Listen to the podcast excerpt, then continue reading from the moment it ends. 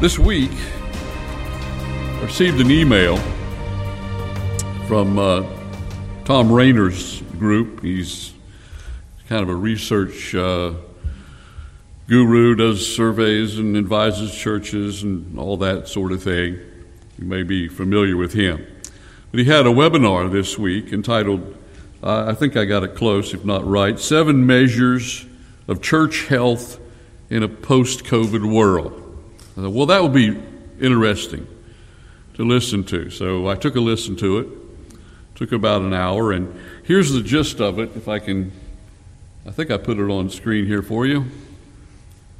By the way, our message this morning, the characteristics of a healthy church. Okay, Rainer and his group said uh, the seven ways to diagnose the health of your church in a post COVID world is number one, to evaluate your worship attendance. And what he said we needed to evaluate was whether the attendance was growing or not, or increasing since the time that you started back. And we, we certainly can see evidence of that this morning, so uh, that's good. I think we can check that off. Number two, he said uh, you want to look at your weekly per capita giving. And uh, he went on to say, and th- this was intriguing to me, the average per capita giving in American churches today is $32 per person per Sunday. Now that includes kids and everybody. You take your, your weekly offering and divide it by your attendance. I, I did a rough estimate of ours this morning looking at our bulletin, and we're double that $64 per person in attendance. Now, we're probably double because we got a lot of faithful people that are not with us in person that are giving through the Dropbox or uh, their uh, uh, you know, through the credit card or whatever. But uh, I, I, think we're good there. Then uh, number three, lead measure, and, and I, am not even going to try to explain this, but it's not talking about leadership. It's talking about metrics for evaluating a number of things. I'm just going to skip on down to digital attendance. He said one thing we got to look at and understand is that part of your attendance is digital. It's well, we've we've been working on that, and uh, I don't know, we have a number of people. I, haven't really checked the numbers uh, recently, but for a while at least, there was like 250 people looking at our uh, Facebook uh, live stream per week, maybe more. And then we got YouTube, we got Twitter, and all that. So uh, you got to kind of think of that as part of your attendance these days. We checked that off. Then he talked about uh, prayer coverage, and and one thing that most uh, all churches are doing better at during these trying times is praying. And I think we could uh, say the same for us here. You know, when, when things are difficult, when things are not as they should be or we hope to be, it, it does motivate us to pray. Then he talked about Great Commission growth, which is basically adding to your church membership. And uh, we've baptized two last week. We got more to baptize coming up soon. So the Lord is blessing there. And finally, he said there's uh, this matter of small groups thriving and being connected to the whole of the body. And, and I want to say a personal thank you to your Sunday school teachers. Uh, some of you have been meeting in person now for a while. Some classes are still meeting uh, by way of the Zoom app, at least a couple, I think, maybe three. Uh, a new class uh, opened up again today upstairs. Can't remember the name of it, but anyway. Uh, the classes have been faithful. And some have to meet by Zoom because we don't, their classes such size, we don't have a place they can space out enough. So I want to I want to thank those of you who remain so faithful in those matters. And of course, we have our, our Wednesday night uh, Morning Mercies group. We got the Men's Fellowship. We got a lot of other small groups as well. And uh, that's a sign of health within the church. Now, what I want you to notice about all these things and uh, they're nice things to look at and think about as we evaluate where we're at as a church. But here's something I want you to note about all these things you see on screen. They're all external measures. Things you can see, things you can count, things that you can evaluate statistically. And I'm thankful to the Lord. I think we're, we're measuring up. Uh, as far as uh, the, vast majority of these things go. But here's, here's what I want to take us this morning. Here's what I want you to understand. that there are internal measures that you cannot necessarily see on a regular week by week basis. Foundational characteristics that indicate church is doing what it should be doing, and that is, so to speak, healthy. Now, nothing against the external measures, like I say, those are good. But when Paul addresses the Thessalonian church in 2 Thessalonians chapter 1, he mentions some things that he, well, he commends them for. He praises them for, and he points out as he introduces the letter of Second Thessalonians. And by the way, we're moving to Second Thessalonians now. We did First Thessalonians early in the summer, finished that. We took a look at, uh, I think it was about seven different Psalms over the summer. And uh, we want to come back now and take a look at Second Thessalonians. Now, Second Thessalonians was written only a short while after Paul wrote First Thessalonians. It was a, a most most all scholars agree it, it wasn't long, maybe a few months. Paul was not there, obviously. That's why he's writing. God's inspired his writing and and uh, gave him the words here to address the church. And that's great because we have these things now as God's inspired word that helps us understand what a church should be and how we should handle things and what we should be doing and so on. So, what we find here in 2 Thessalonians chapter 1 is Paul was generally pleased with the Thessalonian church. He had good things to say about him when he wrote the first letter. He has good things to say about him as he writes the second letter. And that's what we're going to look at today. Now, there were still some issues. There were still some struggles and problems they had and uh, things that uh, they needed instruction on. That's going to con- that's going to occupy the balance of Second Thessalonians. But we're going to begin with this matter where he is, he is thankful for them. He, he is introducing this letter. And what he mentions here and what he commends them for, I think, are what we would call internal characteristics of a healthy church.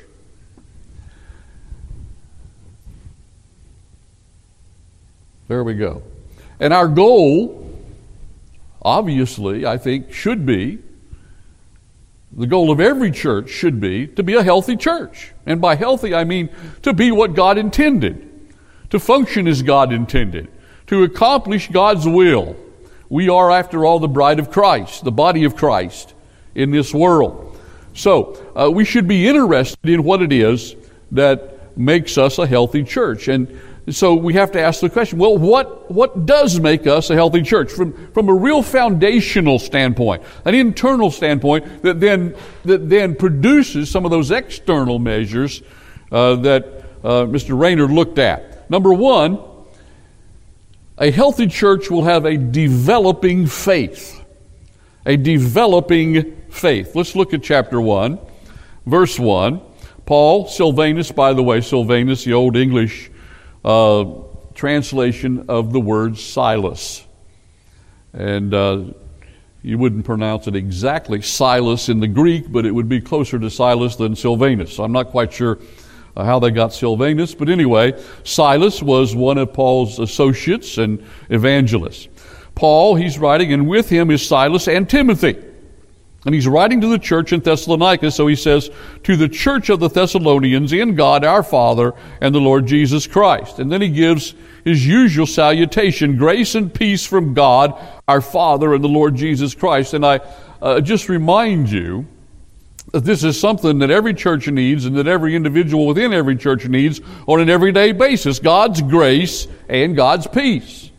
Just think about it. If you have God's help, in every matter of life, with everything you face, every struggle you have, every burden on your heart, and then uh, you're able to trust Him for that and draw upon His help, His grace, on a regular basis, it's going to produce peace. And do we not need peace? well, we sure need peace in these days because there's much to be worried about, and it's so easy for all of us to get focused on all the problems that uh, abound in our nation and in the world today. But God produces peace when we stay our hearts and minds on Him.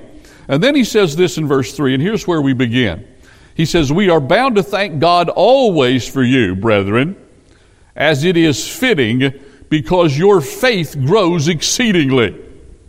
He said, I, I, I am bound, I, I am obligated to thank God for you all the time. Now, he uses a present tense verb here when he says are bound which means an ongoing thing. And then he even adds the word always. So he's like, he's giving it a double emphasis.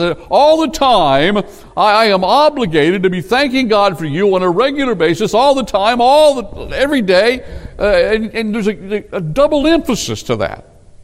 So Paul's not just saying a few nice words before he gets into what he really wants to say. He's, he's really commending this church. And he says, I am bound to thank God always for you, brethren, as it is fitting, because your faith grows exceedingly. Now, the verb here, grows exceedingly, means that it's, it just simply means that it's increasing. It's increasing. Their faith was increasing. The use of their faith was developing. Now, faith may be divine, may be defined as trust in God. Now, we all understand that it is by grace we are saved. That's God's gift because He has to give us the gift of salvation. By grace are we saved, but it comes through faith. We have to put our personal faith in Jesus Christ, accepting the person of Christ as our Lord and Savior. Now, unfortunately, we often, you know, forget about faith from there on, but faith is something that we should exercise every day of our life. Because we trust in Jesus Christ, because we depend on God, and we, we have our full trust in the Lord, we can function as we should in this world. Uh, our faith then has to be exercised in everything we do. Uh, uh, it has to be exercised with every challenge that we meet, with every problem that we encounter, and uh, everything that we are responsible to do as obedient believers. So, we have a point in time faith where it originated that brought us salvation, but then we have the continual use of our faith on a daily basis. And this is what Paul was talking about here when he says that the Thessalonians had a growing faith, an increasing faith. What he means is an ever increasing use of their faith, an ever increasing dependence upon their faith. Now, how did he know that?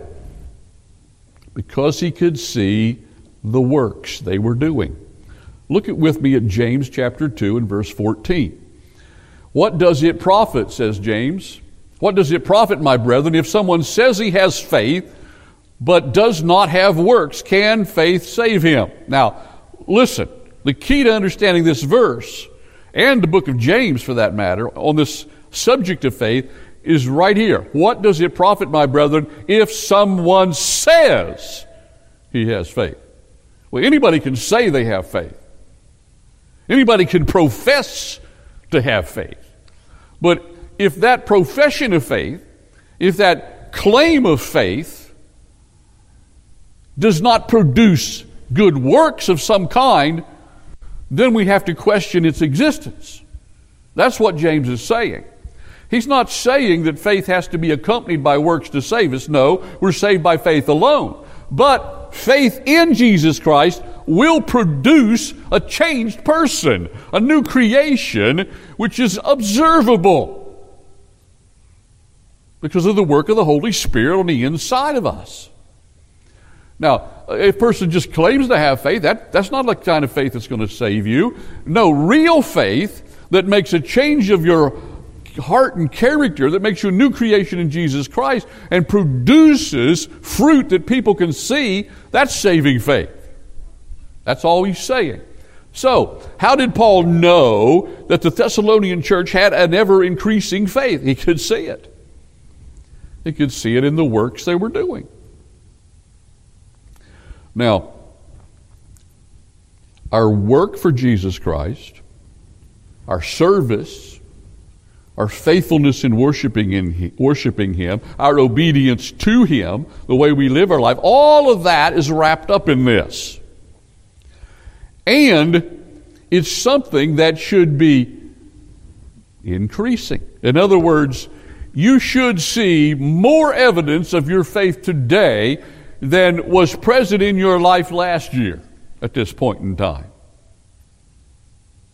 You should see a whole lot of difference between the faith that is in your life today than maybe what was there 10 years ago or 20 years ago if you've been saved for a long time.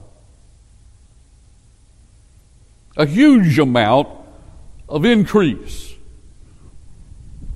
Faith is not something that at some point we retire from. You know, but I'm afraid a lot of Christians are used to be's. You know? You know what I'm talking about? Don't be a used to be. I, well, I used to be a Sunday school teacher. Well, I, I used to be a deacon. I used to be a nursery worker. Now, I understand. As we age and as we mature, uh, some things maybe need to be set aside in, in preference to serving the Lord somewhere else. But our service continues somehow, some way. And our blessing, our, our service to others really grows, especially on a personal level. But I do, and I have over the years run into a lot of Christians who, who talk in glowing terms about what they used to do.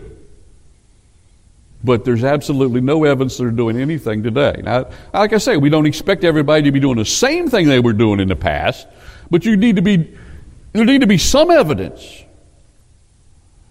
And, and I'm thinking right now of a man that I visited for years who, who every time I visited would talk in glowing terms about what he used to do in the church. But at present, he never darkened the door of the church. That's not a growing faith. That's not what Paul's talking about. Paul expects us, you know, to increase in our dedication, to increase in our service, to uh, be more concerned about it, to be more plugged into it, engaged in the work of Jesus Christ. Again, it's not maybe the same thing, but it is something. And the more we mature in Christ, the more of that should be evident in our life. So Paul commends them for a developing faith. Now, a healthy church is going to be full of people that have a developing faith. A developing faith. Uh, over the years, I've seen people, I've had people come to me and say, uh, Pastor, I, I feel like maybe I should teach a Sunday school class. They've never done it before. And they just, you know, they, they jump in there and do that. And I've seen some of these same people come along and then become deacons or become uh, workers in the church and serve on committees. And, and, and, and some of them, you know, actually over the years went into the ministry. So uh, that's a growing, developing faith. That's evidence when you see that in a church, that's evidence of a healthy church, but it all goes back to the individuals involved. Number two, our goal is to be a healthy church. What does that mean? Number one, it means we will have a developing faith, but number two, it means we will have an abundance of love. An abundance of love. Again, looking at verse 3. We are bound to thank God always for you, brethren, as it is fitting, because your faith grows exceedingly, and the love of every one of you all abounds toward each other. An abundance of love. That's what the word abounds means. It means to exist in abundance, to be, to be far more than is even needed, to be in excess. So, Paul, in looking at the, the Thessalonian church, and, and, and he's evaluating them uh, and commending them for what's right in their church and in their individual lives, he says not only a developing faith, but an abundance of love is present. Again, he says, and the love of every one of you all abounds toward each other. You know, our love begins by loving the brethren. That is, that is, evid- that is one of the greatest evidences of faith. Jesus said, People will know you're my disciples if you have love one for another. It's in John 13. You can look up the verse, I can't remember. But anyway, he's talking here about a particular type of love. The word translated love is the familiar Greek word we often talk about, the word agape in the Greek.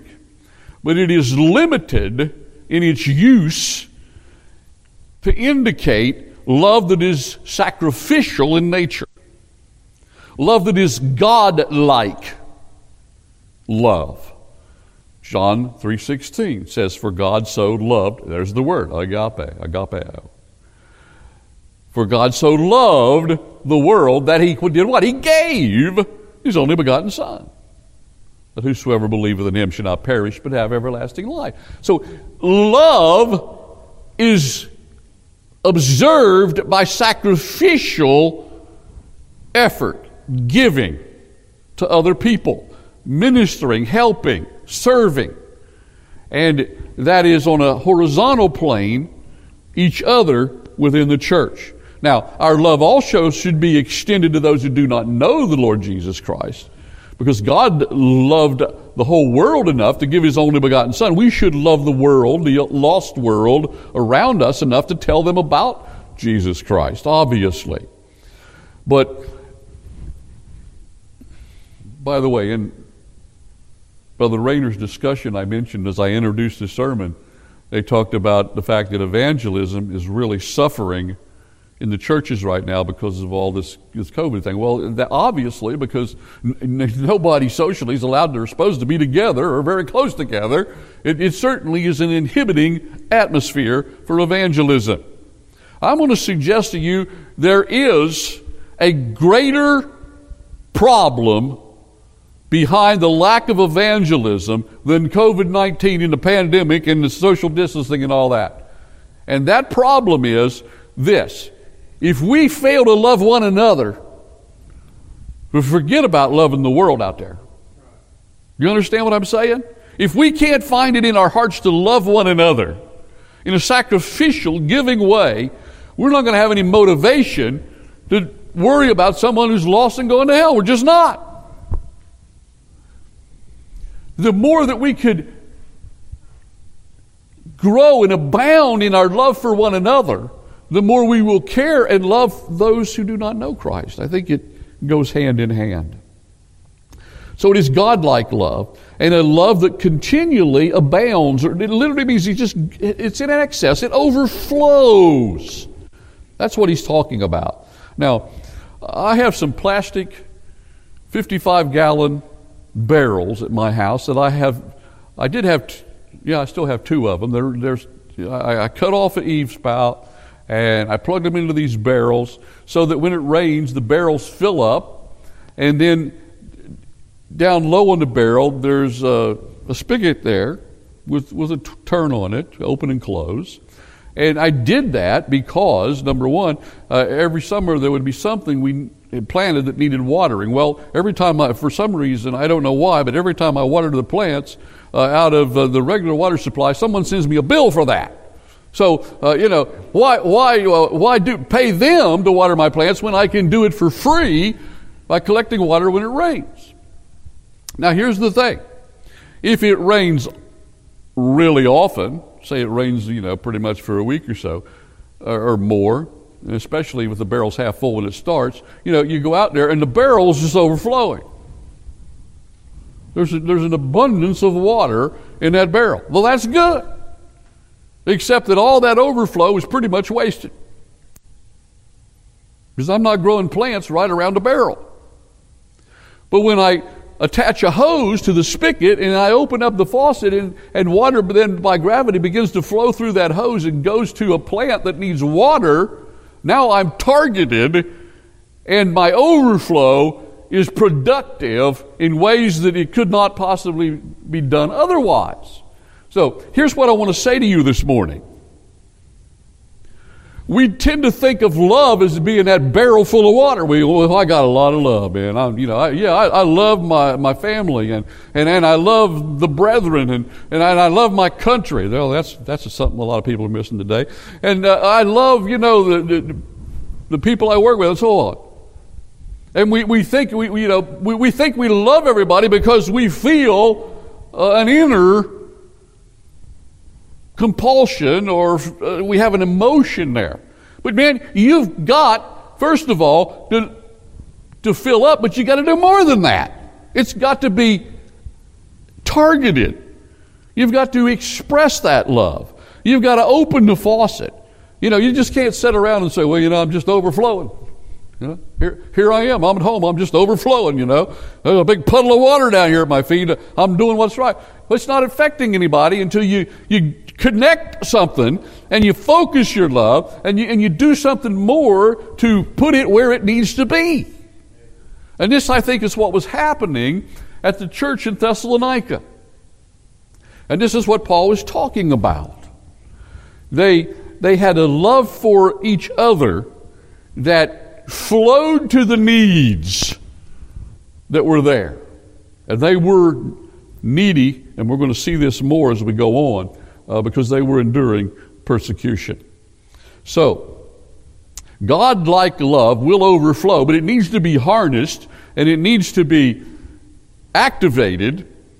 And we need to have a, a, a mindset, an intention, and a dedication. Because, look, love as the word agape tells us, is something that is done, something that is accomplished. It is a sacrificial effort in behalf of others. It's not just an internal feeling. So, uh, an abundance of love. Now, I want to put another verse up here for you from Luke chapter 12, verse 48. And I want to remind you of this. Now, Jesus is, has just given a parable about seven servants who had the opportunity to be faithful and, and uh, be good stewards and all that, and, and some had failed. And, and because of that, uh, he talks about how the master is very harsh with them. So, this is not, this is a parable. You draw one point of application from a parable. Now, this is, has nothing to do about you know, God's punishment or eternal punishment. We'll, we'll get into that subject soon enough in Second Thessalonians. But he says, But the one who did not know it, he's talking about one of those seven, the one who did not know it and committed deeds worthy of a flogging will receive but few. Okay? The servant would get little punishment, a few stripes or whatever the, the, the, the gruff master determined, because he did it unknowingly. So, but the one who did not know it and committed deeds worthy of a flogging will receive but few. From everyone, now here's the opposite of that. For everyone who has been given much, much will be required. And to whom they entrusted much, of him they will ask all the more. So there's another side of the coin. If, if much has been entrusted to someone and they purposely and willfully do not make use of their uh, assets for the glory of whoever it is they're serving. In this case, in the parable, it was a, a, a, human master. But the implication in Jesus' teaching is, in reference to God, when God gives you much, much will be required when it comes time for God to judge your life in, in regard uh, to rewards. Not your salvation, because that's settled and that's covered by the blood of Christ. But your eternal rewards, the judgment seat of Christ, and such you're, you're, you're going to be rewarded based on what you did with what you received. Now, here's the thing. You say, well, I, I didn't get very much in the way of talents or abilities. That's okay. Use what you got to the fullest of your ability, and you can be just as blessed, just as rewarded as somebody who received a lot of talents and a lot of abilities and a lot of opportunities who also took advantage of theirs. But you don't want to be in a situation where whatever it is that God gave you, little or much, that you just sat on it and did nothing with it. And listen, people who have been given much in this world will be judged on that basis. if someone has a lot of assets, they've made a lot of money they have a lots of ability to be a blessing to the cause of Christ or to needy people, and they do not become generous, they do not become sacrificial in their love, it's all wasted. It's all going to burn up. It's of no use. That's, that's the end result. Now, let me give you the opposite of that. Here's a man, his name, and I, I don't know if he's still living, his name either is or was Robert Cosby. Robert Cosby was a medical doctor, a general practitioner in Alabama, who back in the mid 90s, not only, I'm sure he did pretty well as a medical doctor, but not only that, but he had bought a lot of stock in a particular airline, and the stock went way up, and he ended up netting something like $3.5 million on the sale of the stock. So, having been impressed by the Jesus film that was being used by Campus Crusade, I think, at the time, he purchased nearly two million copies.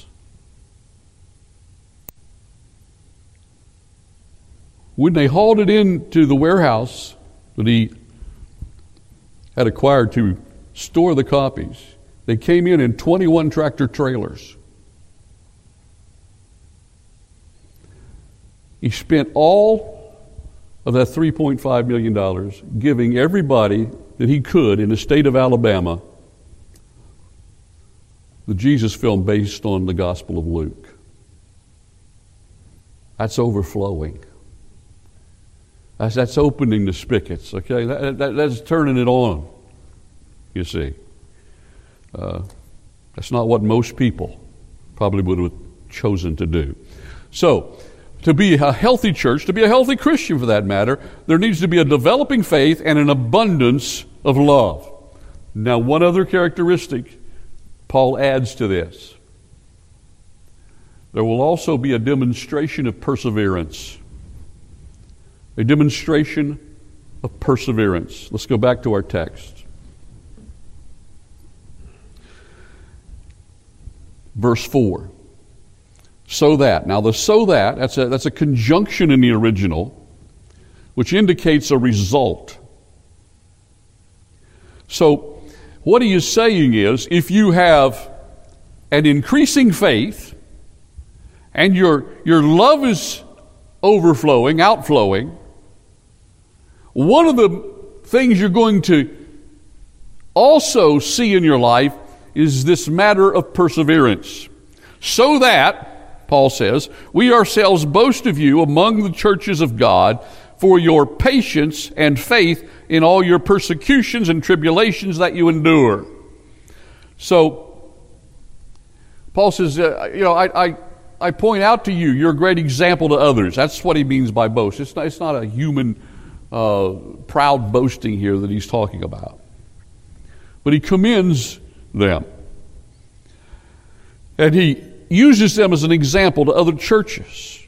Why? For your patience. Now, the word patience, as it was translated way back in the 1500s, may well have meant more than it does today. I don't know. But today, we think of patience as being, you know, the ability to just kind of, you know, overlook somebody's faults for a little bit, or endure some misfortune, or uh, endure a little bit of pain for a little while. Just, just, just being patient. The Greek word here is far, far more meaningful. It means to have a huge, heavy burden placed on you, a, a, a, burden that weighs you down, a burden that hinders you, a, a burden that stresses you and strains you. And yet, to bear up under that burden. That's what the word means. You think of, uh, of someone uh, with a heavy, heavy pack on their back. I don't know what a heavy backpack would be. I mean, uh, soldiers might carry what? How much? 35. 35 pounds? Hey, wimps. 35 pounds? that's, that's what I was going to say. That 35 pounds feels more like 350 after you've been on on the hike for a while, I'm sure. Uh, but think in terms of 300, we probably couldn't even lift 350 pounds. But let's multiply that 35 by 10. You're, you're not going to make it 100 yards.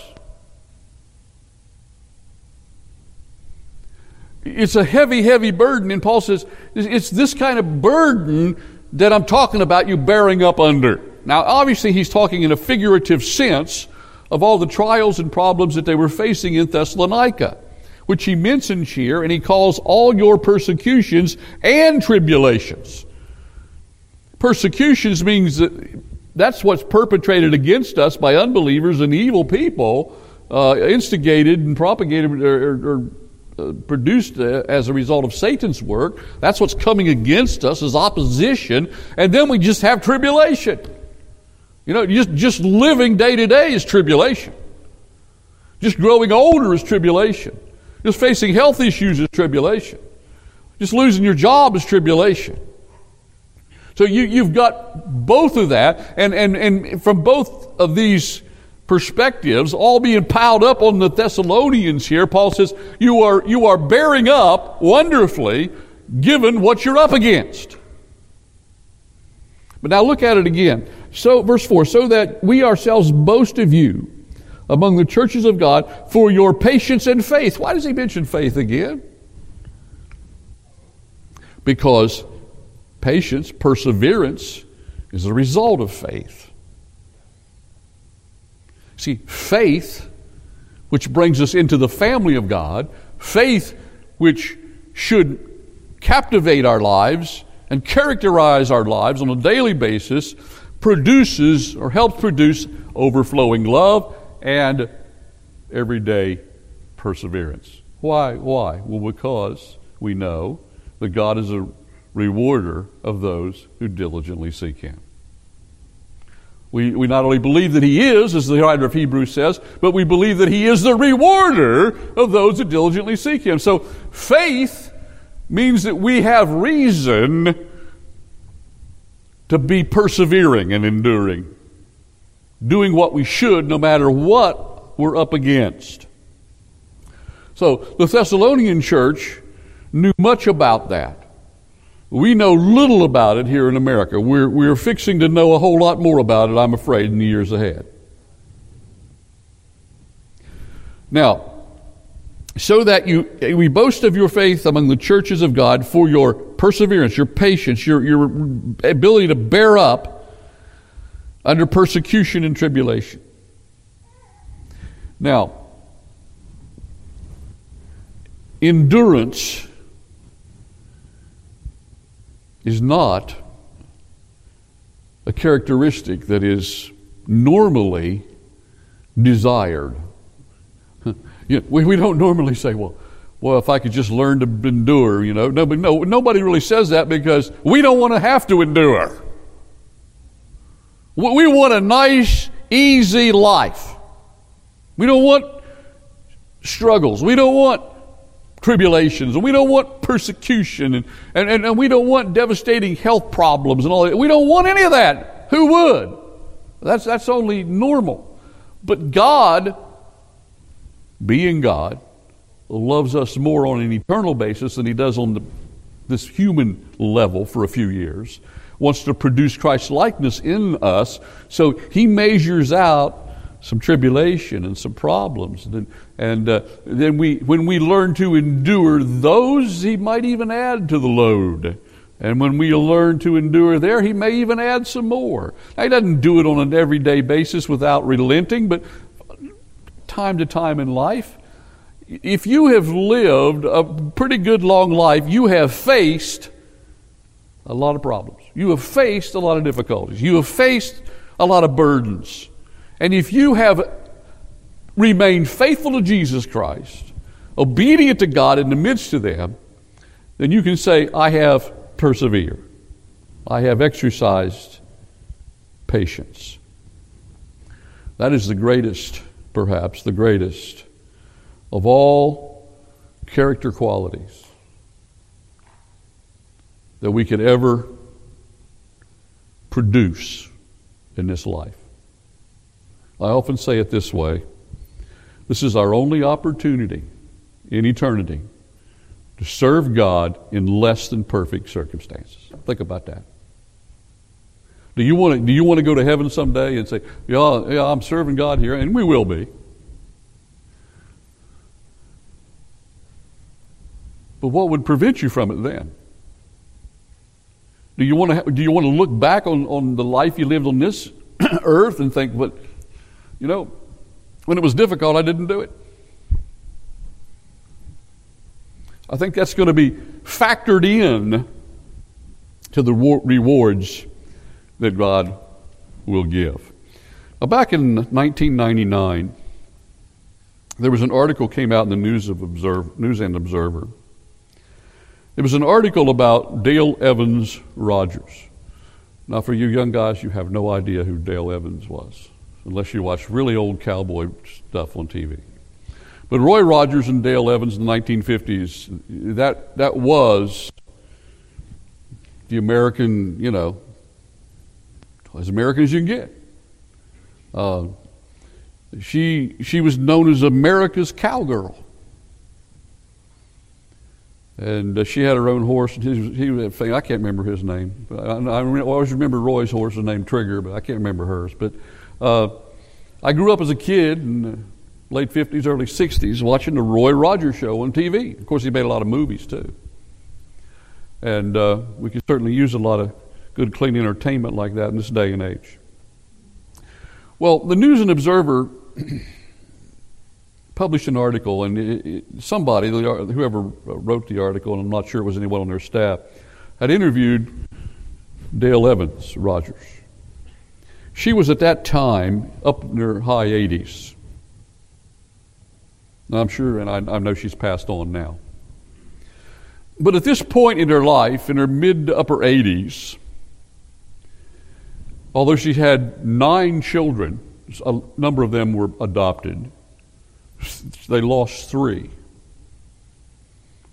Uh, one at two years age, two years of age, one as a teenager in a bus accident, another when he was in the military service. So uh, he had a lot of, lot of grief, a lot of loss.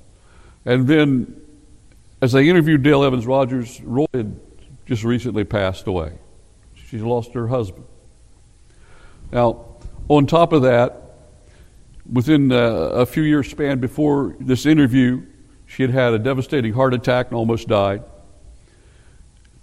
Then she had a stroke that left her confined to a wheelchair.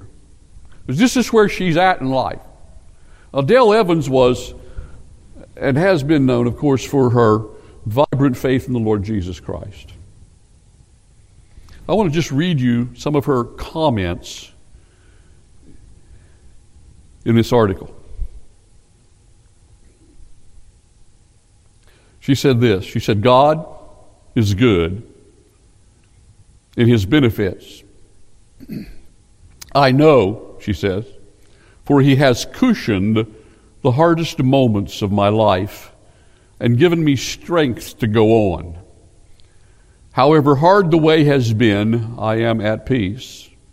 Forgetting that which is behind, I press toward the mark of the high calling of Jesus Christ.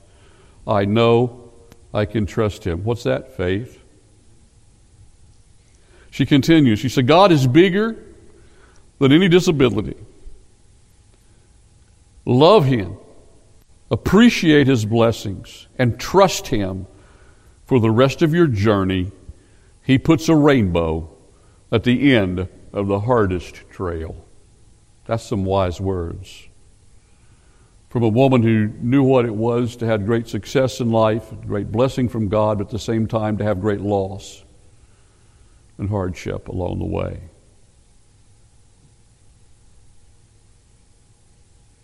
He has given me strength, she said, to go on. That's perseverance. That's what serving Jesus Christ means.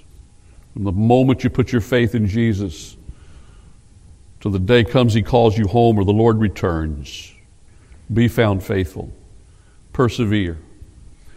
Let's put it this way as we kind of make application and conclude. Spiritual, spiritually healthy churches consist then of spiritually healthy people, right? Obviously. Paul was talking to a group of Christians, individuals, men, women, young people. That that is the case, then we're talking about individual response here. We're not just preaching a sermon about the church in general and no, we're talking about you. Are you a healthy believer, a healthy Christian, a healthy member of the body of Christ? Are you spiritually healthy? Well, there's three good evaluators for you. You have a growing faith, overflowing love, and are you persevering? Put those three measures against your life and ask yourself the question Am I spiritually healthy?